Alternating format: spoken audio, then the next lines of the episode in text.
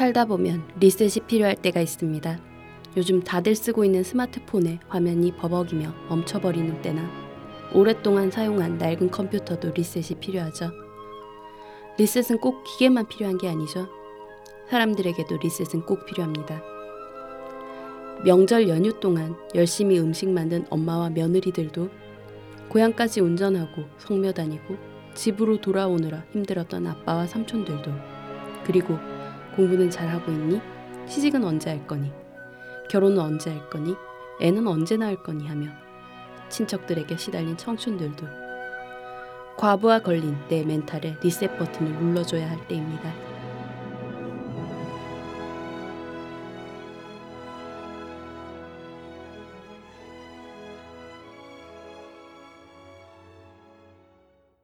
A la forme d'une cage. Le soleil passe son bras par la fenêtre. Les chasseurs à ma porte comme les petits soldats qui veulent me prendre. Je ne veux pas travailler, je ne veux pas déjeuner, je veux seulement oublier et puis je fume. Déjà j'ai connu le parfum de l'amour, un million de roses n'embâmerait pas autant. Maintenant une seule fleur dans mes entourages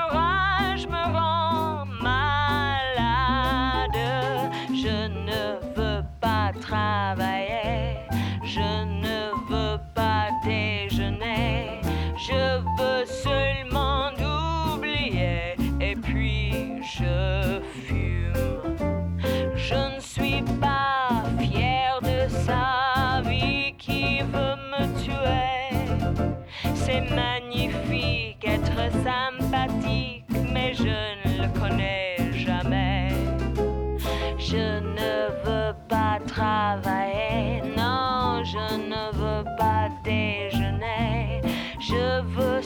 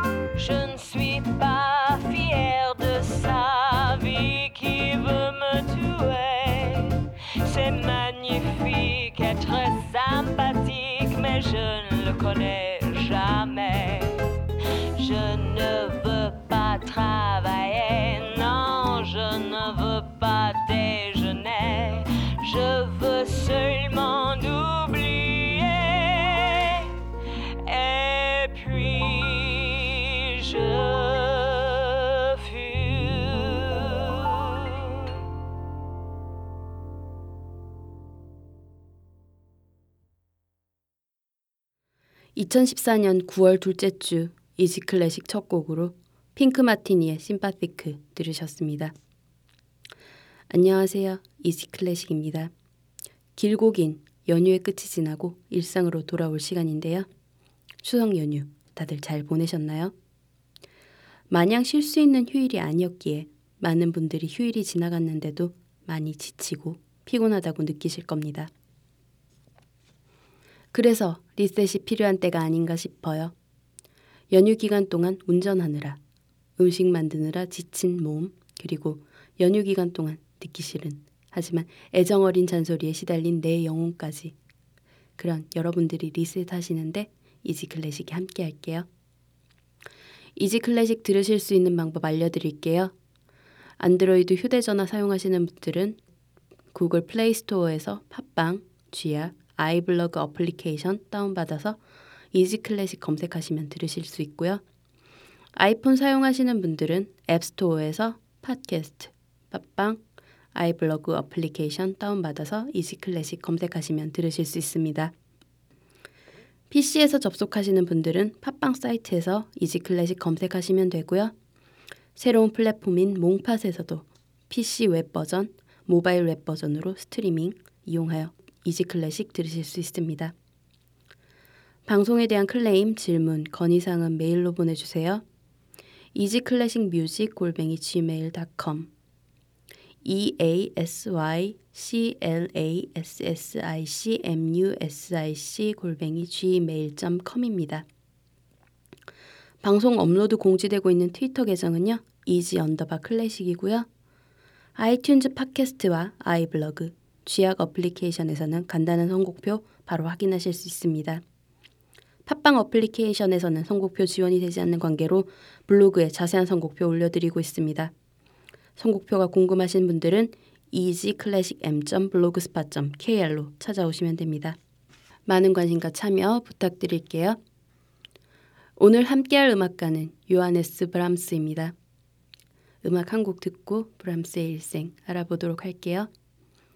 브람스 하면 가장 먼저 떠올리실 바로 그 곡입니다. 브람스 헝가리 무곡 5번 G단조 발터 벨러의 지휘 로얄 필하모니 오케스트라의 연주로 함께 하실게요.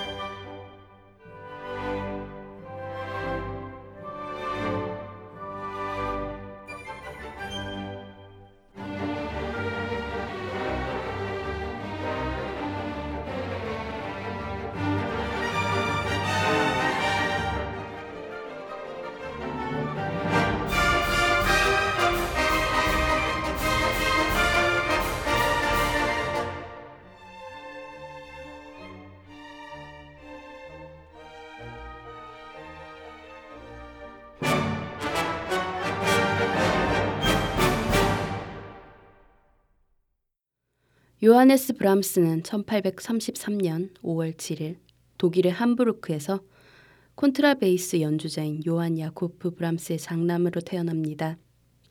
어머니는 부친보다 17살이나 연상인 재봉사 요한나 헨리카 크리스티안의 니센이었습니다.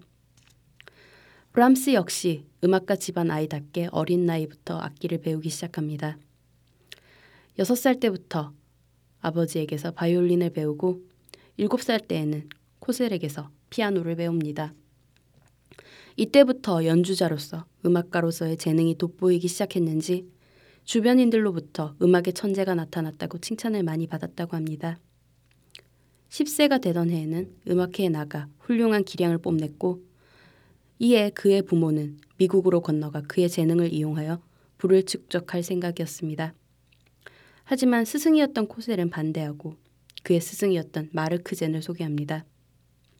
12세 때부터 마르크 젠에게서 피아노와 작곡법, 고전음악의 가치, 음악의 구성법과 이론을 배우는데 이때 배운 것들이 브람스 음악 인생의 가장 기초적인 초석이 됩니다. 또 마르크 젠의 영향으로 브람스는 고전파 및 바로크 음악을 연구하여 그 당시 음악가로서는 매우 드문 고전파 음악가로 동화되어 갑니다. 14세 때에는 처음으로 작곡을 시작했지만 1850년까지는 어려운 생활이 계속됩니다. 가정 형편이 어려워서 학교를 중퇴하고 술집, 식당, 사교장 등을 돌며 피아노를 쳐서 집안 살림을 도왔고 여가 시간이 나면 피아노 개인 지도, 합창단 지휘, 합창곡의 편곡 등으로 무척 바쁘게 살아야만 했습니다. 바이올리니스트 기돈 크레머, 헤르베르트 폰 카라얀의 지휘, 베를린 필하모니 오케스트라의 연주로 브람스 바이올린 협주곡 D장조 작품 번호 77 중 3악장 Allegro giocoso ma non troppo vivace 들려드리고 이야기 계속 이어나갈게요.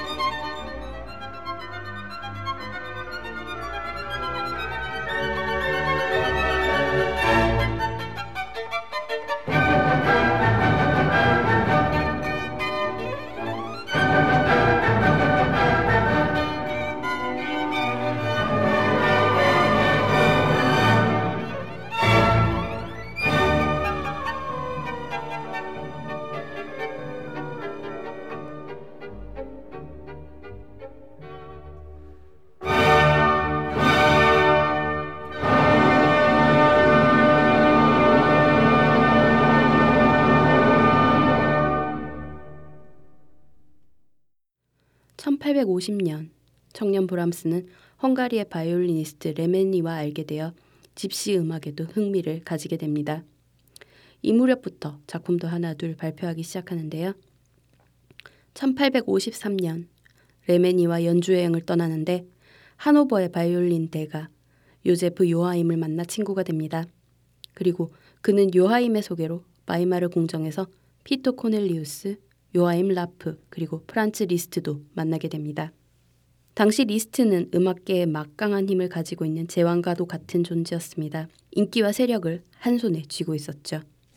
처음에는 리스트가 브람스를 칭찬하며 화기애애한 분위기를 조성했지만 리스트의 연주 중에 브람스가 졸았다는 오해를 하면서 감정이 나빠지기 시작합니다. 그리고 그 이후부터 브람스파와 리스트파로 나뉘어 서로 대립하게 됩니다. 브람스의 음악 한 곡 들려드리고 브람스의 생애 계속 알아보겠습니다. 피아니스트 백건우의 연주, 엘리하우 임발의 지휘, 체코 피라모니 오케스트라의 연주로 브람스 피아노 협주곡 1번 D단조 작품 번호 15번 중 3악장 론도 알레그로 논트로포 함께 하시겠습니다.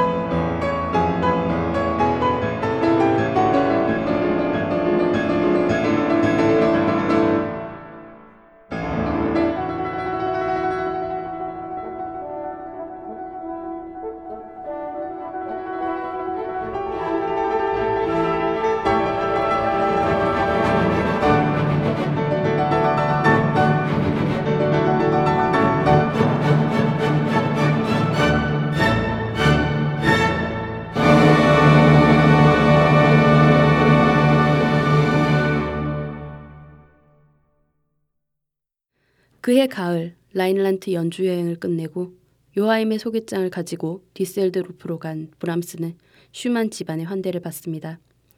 슈만과 그의 아내 클라라는 젊은 브람스의 천재성을 인정하며 그를 음악 신보로 음악계에 소개합니다. 1853년 10월 28일 음악 신보 새로운 길이라는 제목의 이 기고는 대중에게 브람스를 이 시대의 이상적인 표현을 가져다 줄 젊은이로 소개합니다. 이것을 계기로 브람스는 세상에 널리 알려지고 작곡가로서 세상에 나갈 길이 열리게 됩니다. 뒤셀도르프에 머물면서 슈만 그리고 알베르토 디트리히와 함께 요하임을 위한 소나타를 작곡합니다. 그리고 작곡가 겸 피아니스트였던 슈만의 아내 클라라와 가까워지게 되는데 브람스는 14살이나 연상인 클라라에게 평생 동안 일종의 플라토닉한 연정을 품고 살았습니다. 1859년에는 괴링텐의 아가테, 폰 지볼트와 약혼까지 이르기도 했었고 몇몇 여자들과는 진한 연분도 있었지만 브람스는 약혼녀와 파혼하고 평생 동안 결혼하지 않았습니다. 이듬해인 1854년 슈만이 투신 자살을 기도하고 2년 뒤에 슈만이 사망하기까지 슈만의 집안을 돌보며 작곡에 몰두합니다. 그리고 클라라를 위로하며 그녀와의 우정도 깊어집니다.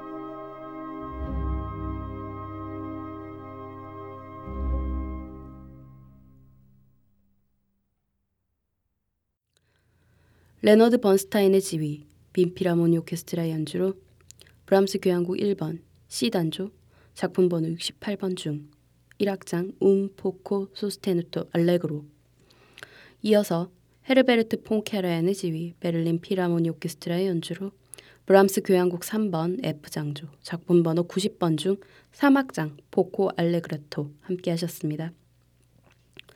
1857년 테트몰드 공작 궁정에 합창 지휘자에 임명되고 궁정에서 음악 교사이자 지휘자로 근무하며 안정적인 생활을 계속 이어나갈 수 있게 되었고 작곡에도 몰두할 수 있게 됩니다. 그리고 함부르크 여성 합창단을 창단하여 관리 감독하기도 합니다. 1862년에는 처음으로 빈에 방문하는데 겨울 내내 빈에 머물다가 이듬해인 빈 음악학원의 지휘자로 임명됩니다. 하지만 곧 사직하고 다른 지휘자의 자리를 알아보면서 빈에서 자리를 잡습니다. 1865년 그의 모친이 사망하자 브람스는 모친의 죽음을 애도하기 위해서 다음 해인 1866년 칼스루에서 독일 레케엠 작곡에 착수합니다. 그리고 8월 바덴바덴에서 이 곡을 완성하게 됩니다. 이 독일 레케엠은 1868년 브레멘에서 초연되는데 엄청난 성공을 거두며 브람스의 명성은 널리 퍼지게 됩니다. 그리고 많은 이들은 브람스가 슈만의 예언을 이루었다고 생각합니다. 독일 레케엠의 성공에 자신을 얻어 오랜 세월 씨름하던 칸타타 리날도, 첫 현악 사중주, 세 번째 피아노 사중주, 교향곡 1번 등 여러 작품을 완성합니다. 1872년 브람스의 부친이었던 요한이 세상을 떠났고 그리고 그해 가을에는 빈 아구 협회의 지휘자가 됩니다. 브람스는 이 협회의 지휘자로 1875년까지 머무르며 자기 작품 외에도 선배 대가들의 작품을 지휘하며 관현악을 공부합니다. 79년 3월에는 브로칠라프 대학에서 그에게 명예 철학 박사 학위를 수여합니다. 브람스도 기쁜 마음으로 받았고요. 그리고 그에 대한 담대로 대학 축전서곡을 헌정합니다. 1878년부터는 때때로 봄에 이탈리아 여행을 떠났는데 주로 피서와 작품 작곡을 위한 여행이었습니다. 여름에 작곡을 할 만한 한적한 곳을 찾았고 산책을 많이 했으며 야외에서 시간을 보내며 정신을 맑게 하는 것을 좋아했습니다. 88년에는 이탈리아에 여행 온 차이코프스키를 만나기도 했으며 두 사람은 이탈리아를 소재로 하여 두 곡의 명곡을 남겼는데 차이코프스키는 이탈리아 카프리치오를 브람스는 피아노 협주곡 2번을 작곡합니다. 브람스 곡 한 곡 더 듣고 이야기 계속할게요. 브람스 대학 축전서곡 작품 번호 80번입니다. 클라우디오 아바도의 지휘 베를린 피라모니 오케스트라의 연주로 들려드릴게요.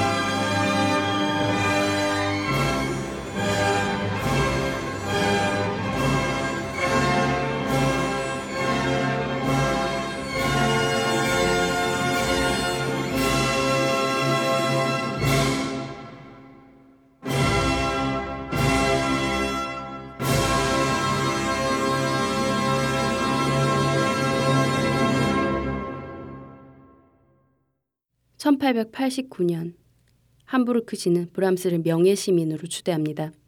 그리고 오스트리아 황제로부터 레오폴드 훈장도 수여받습니다.